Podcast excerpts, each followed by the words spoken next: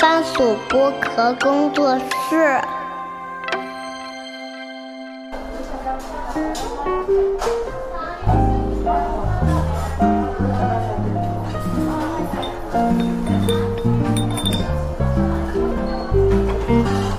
童晨杰的正常生活。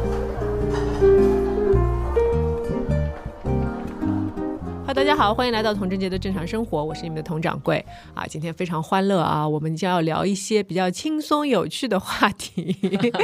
然后呢，是源自于掌柜一颗三八的心啊。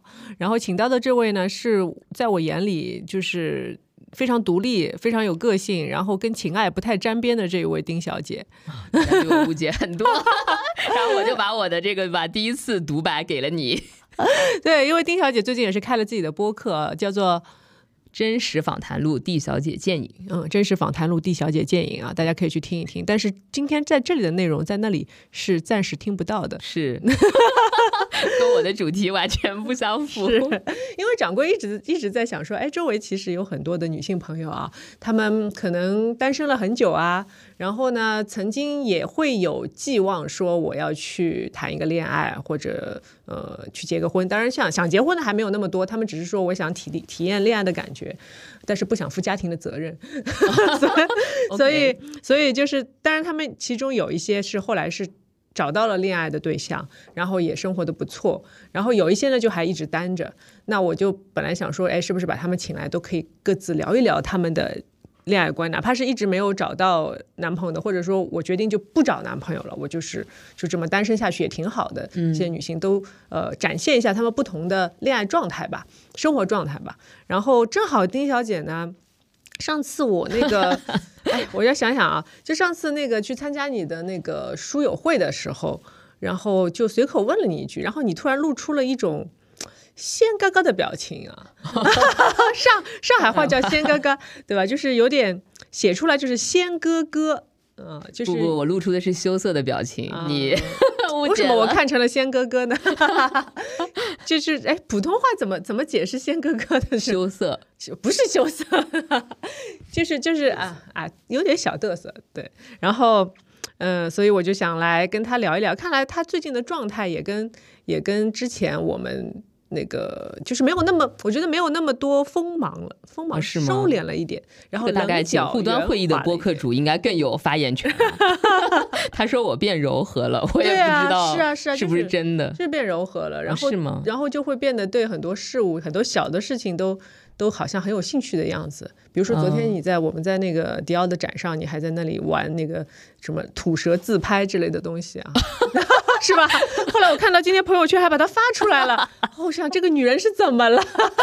不是试一下唇色吗？啊，好的好的，是约会唇色吗？应该就是对，就是试一下什么样的唇色适合自己吧。哎，你这样会被人骂服美役，你知道吗？是什么？服美役就是美役就是兵役的役。嗯，服美役就是说，呃，比如说，呃，现在网上，比如说有些女孩说，突然突然打扮的很漂亮，她说你是去服美役嘛，就是有一种就是以色示人的这种感觉。哦，然后大部分呢都是打扮的，就是为为为男生，比如说为另一半打扮啊之类的这种，就会被人嘲他是。我倒是觉得，嗯，你觉得你是吗？哎，我觉得大家应该对自己坦诚一点，因为爱情这个事情啊，就是肯定是一开始都是要以色示人的。嗯嗯，就是不管男女吧，我觉得。但对于我来说，我觉得我第一反应就是，哎，那如果所有的女生只要打扮就会被就被被讲的话，那我怎么办？因为我本来 我本来就是一个这个工作的人啊。如果我服的美意，那应该就是为了钱而服的。哦，有有有。因为我昨天我昨天在家里化妆嘛，然后我婆婆这这两天正好在家里，然后化妆师弄完之后就穿完衣服，然后我婆婆在旁边说：“哎呀，真好看呀！哎呀，我儿子怎么办呀？他会不会吃醋呀？”我说：“妈妈，你不要担心。”我跟你儿子出去的时候就不这么打扮了。不过对，其实是这样的。我一开始跟人约会的时候啊，就是我第一次约会，其实是会有一些我自己的特定的一些小习惯的。嗯嗯，比如说我会打扮的不能说邋遢，但是可能会非常舒适啊，就是是那种啊，我懂我懂这种感觉。对对对，就是不太会修很精致的蝙蝠，就像我们去活动上这种是不同的。我一定不会打扮成那样。嗯。然后很可能也会素颜，嗯嗯，对，然后还有也很有可能会在某一场运动，就是之后，或者是就是另外洗澡吗？一个洗澡吗？呃，洗澡应该是洗，不然味儿太大了。没有没有，就是说那个呃，就是就是可能之前也会有一些别的安排，然后顺带去约个会这样子。嗯，那就是有没有一种心理暗示？因为我有的时候也会跟你一样，就是比如说我要去见某一个心仪的男生，当然这是很早以前的事情。嗯嗯、就是我可能会故意不让自己太过于在意这件事情。哦，那倒不是，我主要是觉得，嗯、要让他就是先看到一部分真实的我，嗯对，然后后这个这个也是理由之之。后再那个升级，我觉得 这个好先像把预期。降低是吧？对，然后在约会了几次之后呢，我会突然有一天化个大浓妆之类的。哦，对，就如果有这个机会的话，嗯对，就是然后呃，但其实说真的，也并不是每一个男生都会觉得呃精致打扮后的你，或者是那个呃这种浓妆艳抹的你，就真的更好看。说实话，也真的就不是，不是，所以你有问过现在男朋友的反馈吗？他真的不是常人呀，他 他不是他 pick 上我就是觉得，哎，这个女生呃好像素颜很美，嗯然后，因为因为我们就是完全是呃没有在预计的情况下，至少我我是不知道的，嗯嗯，就是他对我有好感。有想法，对对对我是完全不知道的。因为我其实嗯，我一直都不太想找就是同一个啊、相近事业领域的，对嗯。我之前其实也嗯这样的也比较少，对，然后就是所以就没有这个想法。也也不想找，就我觉得我应该还会找一个相对比较成熟的，嗯因为我自己可能对吧？你都把我误解为四十加女性了，但其实我都不是。对不起，对不起，因为我一直觉得你跟我差不多年纪。没有没有，然后所以我就觉得呢，我可能也不会找一个就是特别不成熟的。嗯那我当时觉得，至少以他的年龄本身来说，因为跟我差不多，嗯所以就可能没有那么成熟。因为一般男生呃跟我们同龄的话，就不会太成熟嘛。嗯，对对对对对，所以就觉得没有这个可能性。是。那你跟他是也是工作的机缘认识的吗？对，所以我上次跟大家说工作好啊。对吧？就工作好啊，还能让你谈上靠谱的恋爱，是吧？所以所以你是你，比如说你以往的呃交往对象，是不是都是从工作中来的呢？还是你交过不是工作中来的，觉得不靠谱，所以你会觉得从工作中来会比较好？没有，我其实觉得，嗯，就是我我其实比较倾向于的路径，就是一个就是朋友的朋友，嗯，但是呢，知根知底。但是呢，对，就是我的朋友们很吝于给我介绍，我记得好像你也叫我帮你介绍过。因为我就说，对吧？就是我也不是说硬要叫你给我好像很正式的介绍，那我就说可以有这个交友玩玩的这种机会啊什么，但好像确实，呃，给我介绍的人真的是很少。可能觉得你难搞吧？哦，谢谢。我其实难搞不难搞在这方面，对嗯我刚刚说，就我约会的时候会有第一次约会的时候会有呃另外一个习惯，就是我会让男生去挑选他要带我去的餐厅，嗯嗯，我不会就是指定就是我要去哪一个地方，嗯而是我要让啊、让他去挑选。嗯，为什么呢？你想我觉得在这件事情上能够知道他的诚意以及他的一部分品味。哦以及就是大家是不是合拍，因为我觉得吃饭这件事情吧，在恋爱里面还是蛮重要的。嗯大家吃不吃到一起去，以及就是这个标准是不是能够融合在一起，嗯呃，我我自己觉得是蛮重要的，因为你们到最后也不是嗯特别形式主义的恋爱嘛，对吧？因为你们其实干的最多的事情可能还是吃吃饭。啊、然后那个逛逛展览，或者是有一些正常的生活内容，嗯嗯嗯。啊、所以我觉得这件事情是蛮重要的。哎，那你心目当中，比如说，就是我先问，最后他达到你的要求了吗？就是他找的餐厅，你们俩是那天吃的很开心的吗？我跟他又有点不一样，因为我们就是最开始的时候工作，然后当时是因为疫情，嗯然后就是，所以他为什么会看到我很多的素颜的状态，就是因为那个时候上海 就是大家都在疫情当中，所以我真的也，哎，我当时当时连怎么化妆都忘记了，第一次嗯线上会议的时候，嗯对，所以之前可能我们对工作的时候都是素颜，对，所以就确实是不太一样。嗯嗯，对，然后就是可能在聊天的当中，我其实已经暴露了我挺多的挑剔的习惯的，嗯，但是他也能接受。因为他也很挑剔。哇塞，但是他的挑剔跟我又有一些不同，就我可能在环境上会有一些挑剔，嗯，他是对那个就是呃菜的口味啊，然后做的这些味道啊，嗯。还是比较有研究的。他是那种就是自己也会做的那种，他做的很好，对，这对。一般都是这种，然后我的挑剔真的也是跟我爸有一定的关系，嗯。就是，呃，上海有一家餐厅叫老集市，嗯，你有去过吗？当然就是对，就是那一家餐厅的菜，后来我才发现我为什么那么偏爱，嗯就是因为他做出了我爸做上海菜的味道，尤其是那个烤麸。哦，对，就是别的那种，因为我觉得虽然有很多米其林餐厅，但是那一家就是它非常有家常菜的味道，嗯嗯嗯，对，上海家常菜的味道。就他后来开的分店什么就会差很多，对，就只有那一家老集市非常好，所以呢，就是呃，就是以至于我在这个餐厅以及在口味上会有一些挑剔。嗯，然后我又觉得呢，如果一个男生他特别随便的，只是想带你去喝个咖啡，然后或者是吃个火锅，那我觉得一方面他就是太不重视你了，嗯另外一方面就是他可能真的不太了解女生的心思啊。因为你去吃火锅，你说你们之后如果有进一步的一些发展，是不是也太麻烦了？嗯，但是呃，就是有的时候啊，我觉得就是比如说，那这顿饭，比如说是代表他跟你确定关系的一顿饭吗？还是说你们已经在往确定关系的发展上走得上的一顿饭一顿饭？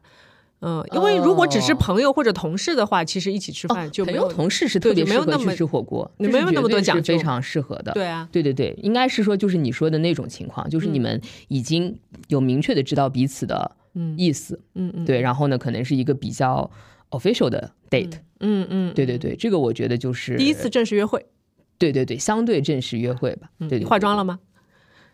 嗯，看心情吧。不是看见化了没有？这件事情已经是现在完成时，哎，完啊你说我当时对对对，应该就是化了我平时最简单的那种吧，嗯，嗯就跟今天差不多。应该比今天可能还不如，嗯，因为今天 昨天没睡醒，遮了遮黑眼哎，圈。那就是 officially 的呃 date 之后，会不会有一些后续啊？啊，这个就是一道关卡了。啊，这个门槛很难跨过吗？嗯，确实是我之前确实是会有一些，就是可能第一次我甚至可能都没去，是有的。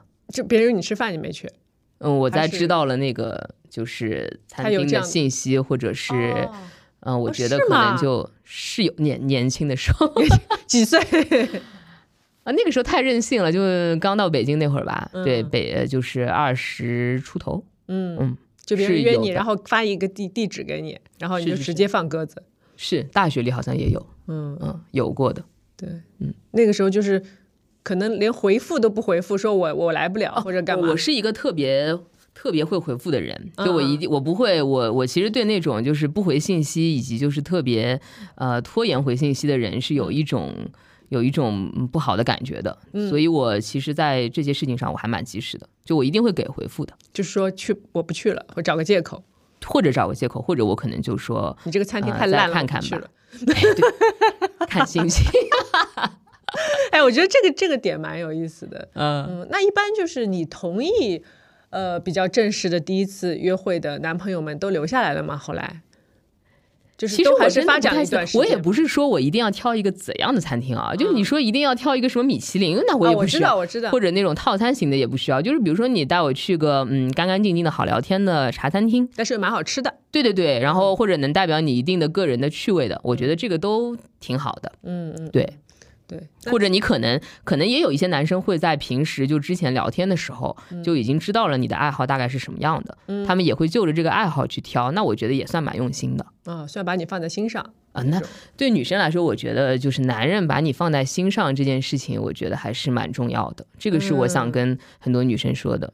对，可我有点想问，想问樊亦如，谈曾她 谈恋爱会找什么样的餐厅带女生他？像我们我们这个那个播客里面隐匿的灵魂一样，日料日料经常要插话哎，的右腕，这是我们的录录完之后的一个那个，就是经常去吃饭的地方啊。开个玩笑，查一下，就是啊，继续往下。我刚才问到一半，就说呃，第一次约会之后会去干点别的吗？会去看点干点别的的意思是，吃完饭之后嘛，已经夜深人静啦，是喝一杯啊，看个电影啊，还是共一起休息啊之类的。嗯，哦，呃，我觉得，嗯，我觉得这个就是看情况吧，因为我也是一个蛮随性的人了，在这方面，就是如果感觉行的话，我其实是都没什么太多问题的，就跳过喝一杯和逛街，可以啊，可以的。嗯，我可以啊，对啊，嗯，那就是。就是女生啊，其实嗯对于这种就是比较亲密的关系，嗯，其实我觉得，反正对我来说，我年轻的时候会会比较比较介意，比较害羞，比较说，哎，嗯，是不是不大好，或者是我需要一个非常非常非常确定的一个对方的一个讲法，可能会才会去发生这样的关系。嗯，所以你是一开始就是就是这样，还是说还是有一个过程的说？哦，我我这点我好像跟很多女生是不太一样，嗯，我会主动提，哦，哇哦 但我觉得就是我觉得主动提这件事情没什么，嗯。但是在年轻的时候，好像大家会觉得特别的，嗯，不合常规，嗯。对，呃，但后来其实随着年龄的增长，这反而就成了一种，嗯、优势吧，就是好像你提也不突兀嗯，就是也没有碰到过什么很奇葩的回应之类的。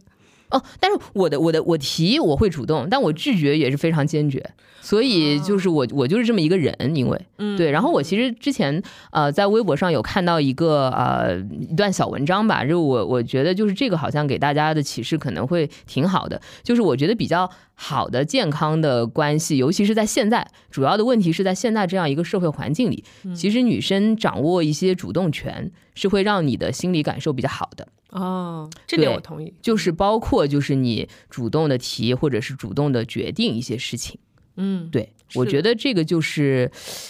对，是是基于现在的社会环境以及就是男女的这种还是不那么平等的这样的一种基础下面来说的话，我其实觉得大家可以勇于做一些决定。嗯，因为之前我在听一本书，他就讲到说，其实呃，作为都市来说，反而是女性会更适合在都市当中生存，而男性的话，可能更适合原始一点的社会。哦、是吗？反正我想说，我当时之前我们也都很喜欢的那个《欲望都市》嘛，嗯，就是我也有过这样的困惑，想说，因为我看的时候还蛮年轻的，然后就想说，怎么这些女的这么容易就跟男的有那么多约会啊？怎么？因为因为到了一定年龄之后，或者是其实我觉得跟年龄也无关啊，就是你从我之前的时候开始，我就觉得，呃，很少能有就是特别让你有兴趣的嗯人，嗯嗯嗯。嗯，那是不是因为就是我觉得年轻的时候，可能我们当时处于的社会环境还是相对于来说是男追女比较多的这样的一个状态嘛？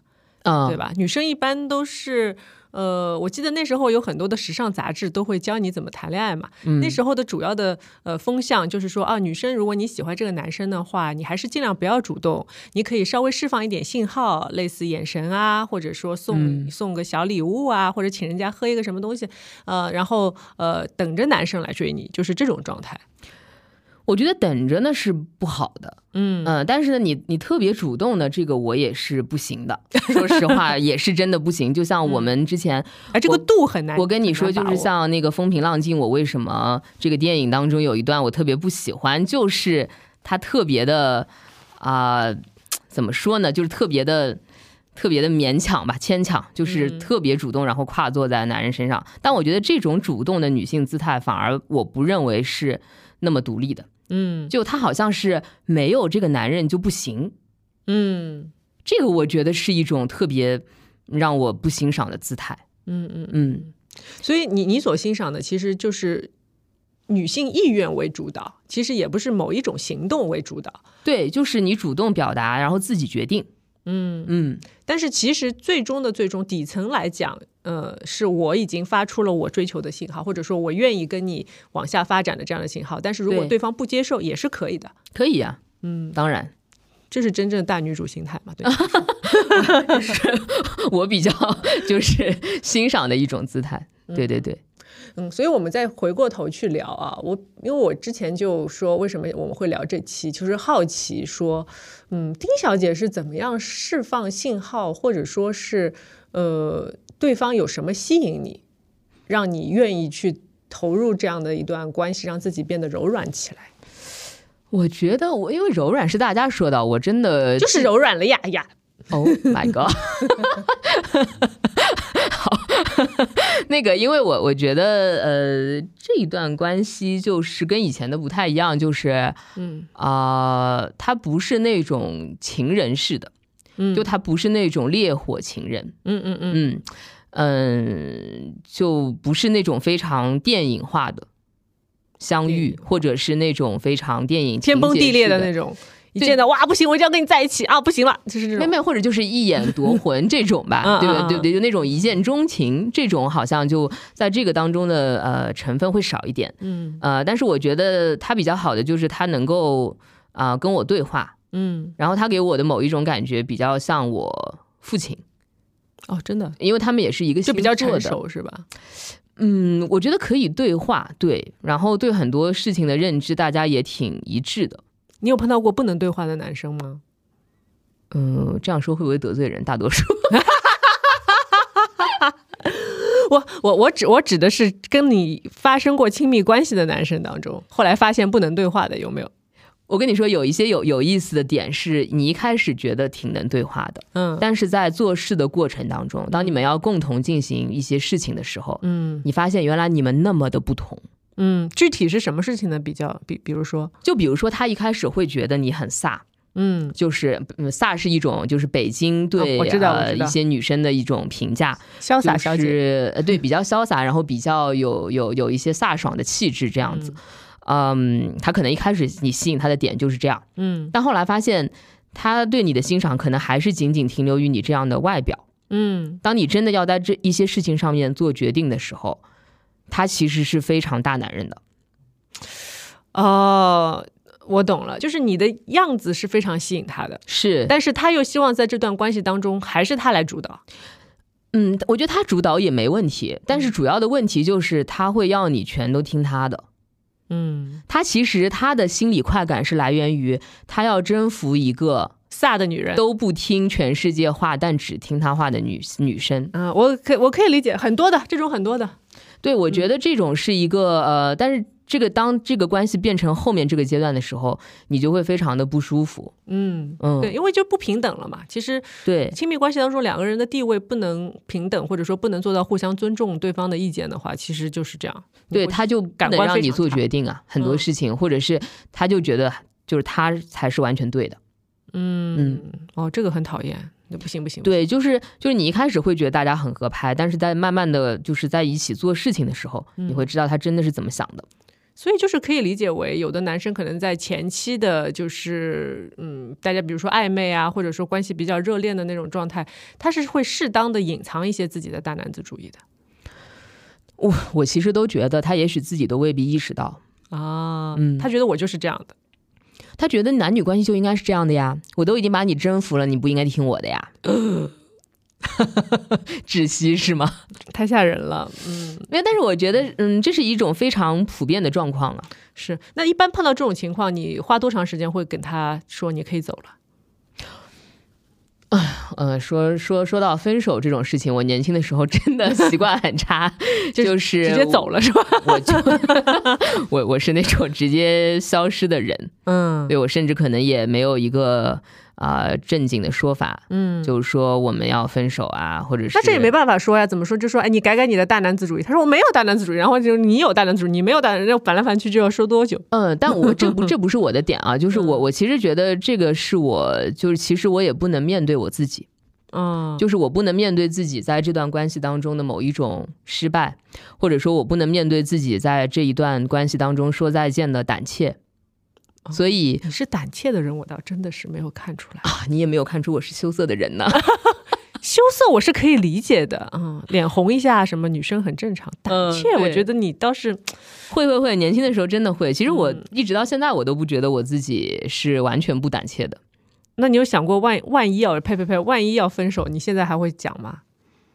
给个交代嘛？哦，现呃，后来就是我觉得我稍微成熟一点之后，嗯我就会说吧，嗯是会说，嗯，因为我觉得这是给自己一个交代，就是给对方也是一个一个明确的明确的表达吧。哎，但是这点我不知道，男生和女生之间是会有这样的不同吗？就比如说，如果你要分手，你没有交代，男生追着你问会很多次吗？还是说他也就有会来那个夺命连环打电话。嗯，然后我经历过的最可怕的一次分手，我要跟你好好说一说。这个我真的印象深刻，就是大学的时候，然后那个时候还没有微信这种东西啊，嗯然后就、呃有一个男生，啊、我们已经说了要分手了，嗯，然后已经他、哦这个是说了的，而且也说好，嗯，然后结果他让所有人给我发短信，所有人指的所有人就是是我们认识的，或者就我们认识的，或者他班主任吗人？就是给我发短信，我那个手机就从晚上八点一直响到了早上八点。他认识人还蛮多的，呃，对对对，然后就我们也也有一些我们共同的朋友了，嗯然后就说呃，就是那那个那个那个短信上就写着要我回去。哇，他还不如去电台点首歌快一点，我觉得。哎呀，然后我当时的压力真的是特别大呀，就是然后我真的是让我非常的。嗯，而且我就觉得两个人的事情为什么要让那么多人知道呀？嗯，嗯就很傻。对，而且那种压力就是共同的朋友之间压力嘛。对，就是我觉得是特别嗯特别不良好的一种方式，嗯，嗯，特别难忘的。不要说不良好，就是恶劣。哦，特别难忘，我会很生气的，如果我是你，我会很生气，我会打电话骂人的。因为为我们俩很像嘛，就是射手座和水瓶其实是对对对是比较就是相相似的。是我我有我有我有一些底线是怎么都不能碰的。比如说，你会你让我感觉到非常的不自由，你要掌控我的生活，你要提很多意见，然后我又觉得你。的意见并并没有是对的时候，然后还有一种就是，比如说要限制我的自由啊，不让我去这里，不让我觉得我去那里，还有很不喜欢的一点就是为什么要卓尔反尔呢？就是我们已经对说好的，了。嗯，那我如果你真的不能接受，那我们就好好说一下嘛。嗯嗯，嗯对对对，找一个大家都能接受的方式。哎，但男生是不是这样？就是好像主动女生主动提分手之后，男生一般都会说好的，但是之后可能再做些其他的事情啊。本能反应吧，就是当时的面子是要撑下来的，是吧？这个要问男生了。男生，今天这期视频蛮精彩的，我觉得。我们待会儿再转过去拍樊如几个反应，哦那个变成成表情包的那个表贴在下面。嗯，好呀。是的，那现在这段感情是处于处于到什么阶段呢？有没有讲聊过未来，还是说现在就是 enjoy 的状态？呃，这一段因为其实我之前已经呃确实已经很久都没有没有谈了，所以其实这一段是比较 serious 的，嗯，对，很认真。对，是比较呃是比较 serious 的 relationship。